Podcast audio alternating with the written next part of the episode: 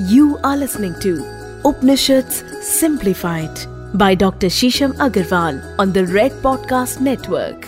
दोस्तों जिस तरह से आप उपनिषद सिंप्लीफाइड को हमारे प्रयास को पसंद कर रहे हैं जिस तरह से आपके इतने सारे डीएम आ रहे हैं हमारा उत्साह बढ़ता ही जा रहा है और आज इसी श्रृंखला को आगे बढ़ाते हुए हम एक नया कॉन्सेप्ट आपके सामने लेके आए हैं उपनिषद से। कॉन्टिन्यूटी ना तोड़ते हुए इस बार भी हम सर्वासर उपनिषद की ही चर्चा करेंगे और इस बार हम जिस कॉन्सेप्ट के बारे में चर्चा करेंगे वो है कोश। तो शुरू करते हैं आपके favourite favourite podcast Upanishad simplified के अगले एपिसोड से। दोस्तों, आज हम चर्चा करेंगे सर्वासर उपनिषद की। सर्वासर उपनिषद आत्मा के बारे में बताते हैं, आत्मबोध के बारे में बात बताते हैं आत्म जागृति के बारे में बताते हैं, आपकी इंद्रियों के बारे में बताते हैं। और किस तरह से आप अपने जीवन में लगातार चेतना को एक्सेस कर सकते हैं कॉन्शियसनेस को एक्सेस कर सकते हैं, उसके बारे में बताते हैं। और आज का जो हमारा मेन टॉपिक है, और बहुत ही गहन टॉपिक है, जिसके बारे में अब साइंस चर्चा कर रही है, वो टॉपिक है कोश। इसको इंग्लिश में अगर समझना चाहिए तो इसको हम कहेंगे शी। दोस्तों, हमारे पाँच महत्वपूर्ण कोश हैं। प्रत्येक व्यक्ति जिस तरह से उसका नेचर है, जिस तरह से उसका चरित्र है जिस तरह से वो रिएक्ट करता है, जिस तरह से वो रिस्पॉन्ड करता है, जिस तरह से वो अपने जीवन को जीता है, जिस तरह उसकी सोच है, वो किस परिवार में पैदा होगा और आगे उसको किस तरह की परिस्थितियाँ मिलेंगी, ये सब डिपेंड करता है कि आपकी आत्मा का मेजर जो अंश है इम्पोर्टेंट अंश है, वो किस कोश में है। जिस तरह आप अगर ये समझना चाहें कि सेल्स हैं और मल्टीपल सेल्स अगर एक साथ आ जाएँ तो टिश्यू बनते हैं मल्टीपल एटम्स एक साथ आ जाएँ तो मॉलिक्यूल्स बनते हैं। उसी तरह हमारे अंदर पाँच कोश भी हैं। और आपने चक्रों के बारे में सुना होगा, आपने मरीडियम्स के बारे में सुना होगा, जो कि सटल बॉडी के कॉन्सेप्ट हैं। ये वो कॉन्सेप्ट हैं कि अगर आप शरीर को काटें तो आपको इन चक्रों की अनुभूति नहीं होगी बट आपके सूक्ष्म शरीर में, आपके सटल बॉडी में ये चक्र भी हैं, ये नाड़ियाँ भी हैं, जिनको हम मरीडियंस कहते हैं। उसी तरह पाँच कोश भी हैं। तो बिना समय गवाए, अब हम इन कोशों के बारे में चर्चा करते हैं कि ये कोश क्या है। पहला जो कोश है, वो है अन्नमय कोश।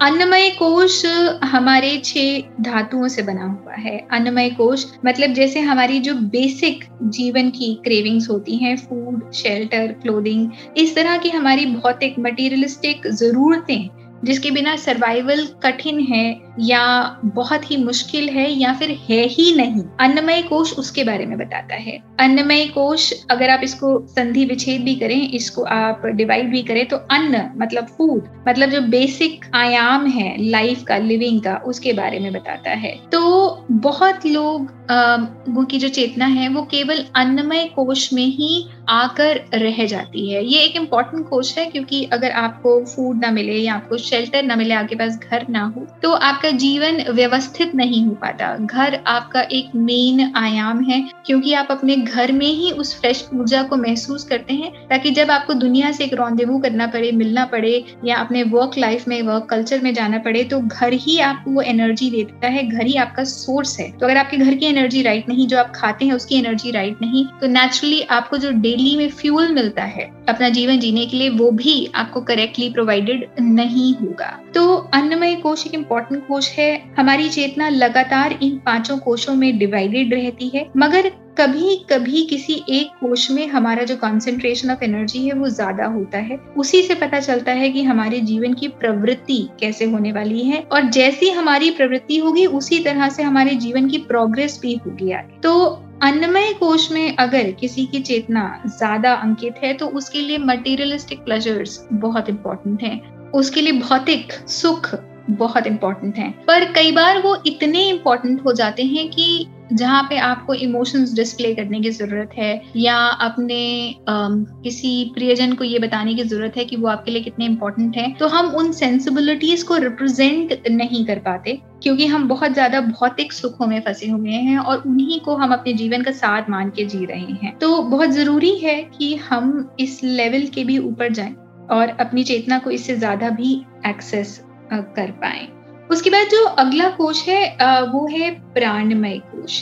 प्राणमय कोश मतलब प्राण ऊर्जा, जो आपकी बॉडी में निरंतर घूमती रहती है, जिसको हम ची मना बायो इलेक्ट्रिक फोर्स भी कहते हैं। ये लगातार आपकी बॉडी में भ्रमण कर रही है और मृत्यु के समय यही फोर्स है जो हमें छोड़ के चली जाती है। तो हम ये कहते हैं कि आत्मा का निकास हो गया हमारे शरीर से आत्मा हमारे शरीर को छोड़ के चली गई। uh, बहुत लोग इसको वायु से भी कंपेयर करते हैं but it is not just vayu it has all the five elements मतलब पूरे पाँच एलिमेंट हैं इसके अंदर। तो प्राणमय कोश हमारी ब्रेथ को नियंत्रित करता है हमारी ब्रीदिंग को हमारी बॉडी में एनर्जी सर्कुलेशन को और देखा जाए तो हमारी बॉडी में बहुत सारे ऐसे एलिमेंट्स हैं जो कॉन्स्टेंटली सर्कुलेट कर रहे हैं। जैसे कि एयर भी है ब्लड भी है तो लगातार और ब्लड के थ्रू ही बहुत सारे मिनरल्स वाइटामिन फ़ूड पार्टिकल्स लगातार बहुत कुछ ऐसा है न्यूट्रिएंट्स जो कि ब्लड के थ्रू ही पूरी बॉडी में पहुँच रहे हैं और जहाँ पे भी नीडेड ऑर्गन्स है, वहाँ पहुँच रहे हैं। तो प्राणमय कोश न्यूट्रिएंट्स को, इस एनर्जी को सर्क्यूलेट करता है और हमारे एनर्जी लेवल्स को ऊपर रखता है, जैसे स्पोर्ट्स प्लेयर्स जो हैं, उनकी जो एनर्जी उनकी जो चेतना है, उसका जो ज़्यादा कॉन्शियस होता है, वो प्राणमय कोश में है। तो अगर हम इसको बढ़ाना चाहते हैं, आप स्पोर्ट्स में हैं, आप फ़िज़िकल एक्टिविटी बहुत ज़्यादा करते हैं तो आपको ऊर्जा की ज़्यादा ज़रूरत है।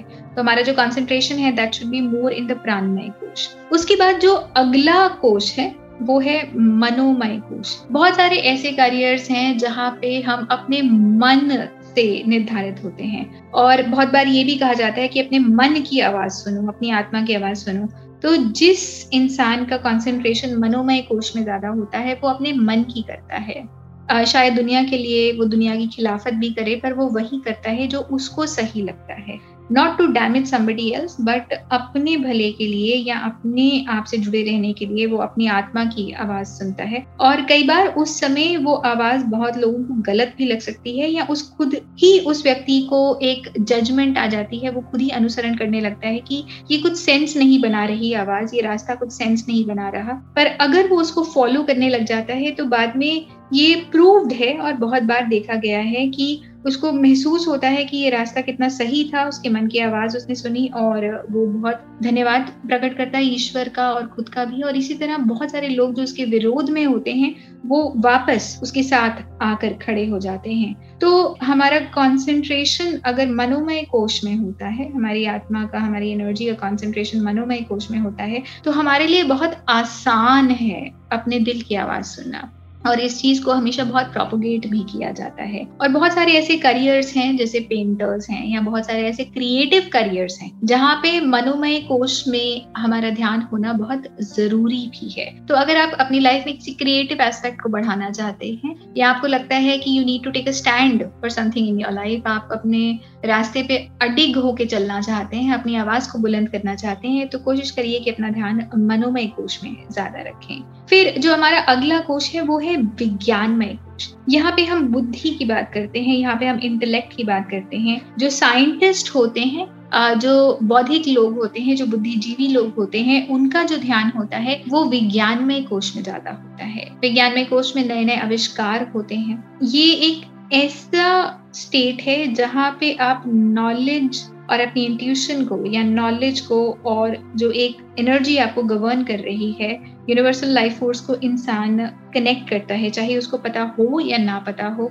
बट बहुत बार ऐसा हुआ है कि बहुत सारी डिस्कवरीज बहुत सारे आविष्कार तब हुए हैं, जब व्यक्ति अपने आप से बहुत अंतरंग बैठा था, जब व्यक्ति शून्य में चला गया था। और तब उसके सामने उसने बहुत सारे आविष्कार होते हुए देखे हैं। जब आप कुछ एक्सपेक्ट नहीं कर रहे तो जो भी नॉलेज आपने पढ़ी है that suddenly start to make a sense to you that suddenly start showing its effect जैसे कि बहुत बार ऐसा हुआ है कि साइंटिस्ट ने कहा है कि ये पर्टिकुलर चीज़ मैंने अपने ड्रीम्स में देखी और इस तरह मैंने उसका आविष्कार कर लिया। सो so, एटम्स की संरचना अपने ड्रीम में देखी गई थी। तो इसी तरह जो विज्ञानमय कोश है ये नॉलेज को पराशक्ति से जोड़ता है। है। और ऐसे लोग बहुत सारे मटेरियलिस्टिक प्लेजर से इंस्पायर नहीं होते। वो केवल अपने मन से, अपने नॉलेज से ही इतने एंटाइज रहते हैं, इतने मैग्नेटाइज रहते हैं, या इतने आकर्षित रहते हैं कि वो उसी को लगातार अपने जीवन का बेस मान के आगे बढ़ते हैं और दुनिया में भी इस तरह के ज्ञान को लेके आते हैं। उनका जो मेन कारण होता है जीने का, वो यही होता है कि लगातार वो इस तरह के काम करें कि लोगों के जीवन में उन्नति आए, लोगों के जीवन में परिवर्तन आए। उनकी चेतना स्वयं पे इतनी डायरेक्टेड नहीं होती, उनकी चेतना लोगों पे डायरेक्टेड होती है कि वो क्या कर सकें कि समाज में, बड़े रूप में मासिस के रूप में परिवर्तन आए। तो जितना ज़्यादा हम इन कोशों में आगे बढ़ते चले जाते हैं, उतना ज़्यादा हमारी चेतना खुद पे केंद्रित नहीं रहती, वो दुनिया पर केंद्रित हो जाती है, वो औरों पर केंद्रित हो जाती है। औरों के सुख से हमें सुख की अनुभूति होती है।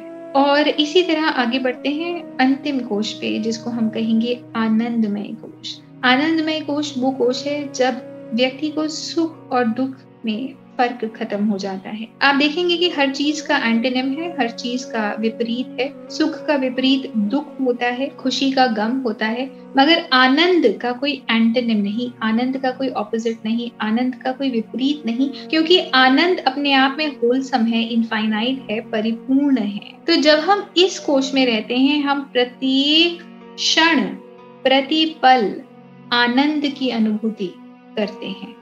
और इसी समय कहा जाता है कि आत्मा का परमात्मा से मिलन हो जाता है, या हम अपने आप को चेतना से इतना जोड़ लेते हैं उस समय कि हमें प्रतिपल आनंद की अनुभूति होती है।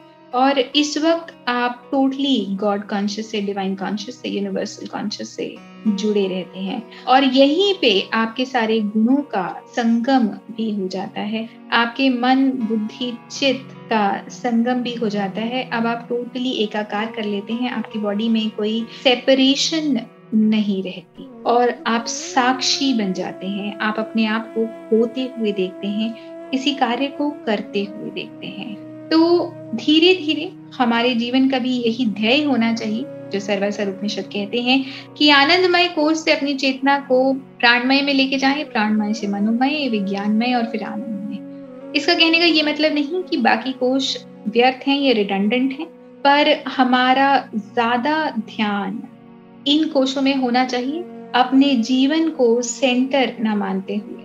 हमें, अगर हम सबके भले के लिए कोई कार्य करेंगे या कोई ऐसा कार्य करेंगे जिसमें ऑटोमेटिकली सब लोग जुड़ जाए। तो वो अपने आप में एक आनंद की अनुभूति देता है एक इटर्नल सेटिस्फैक्शन की अनुभूति देता है।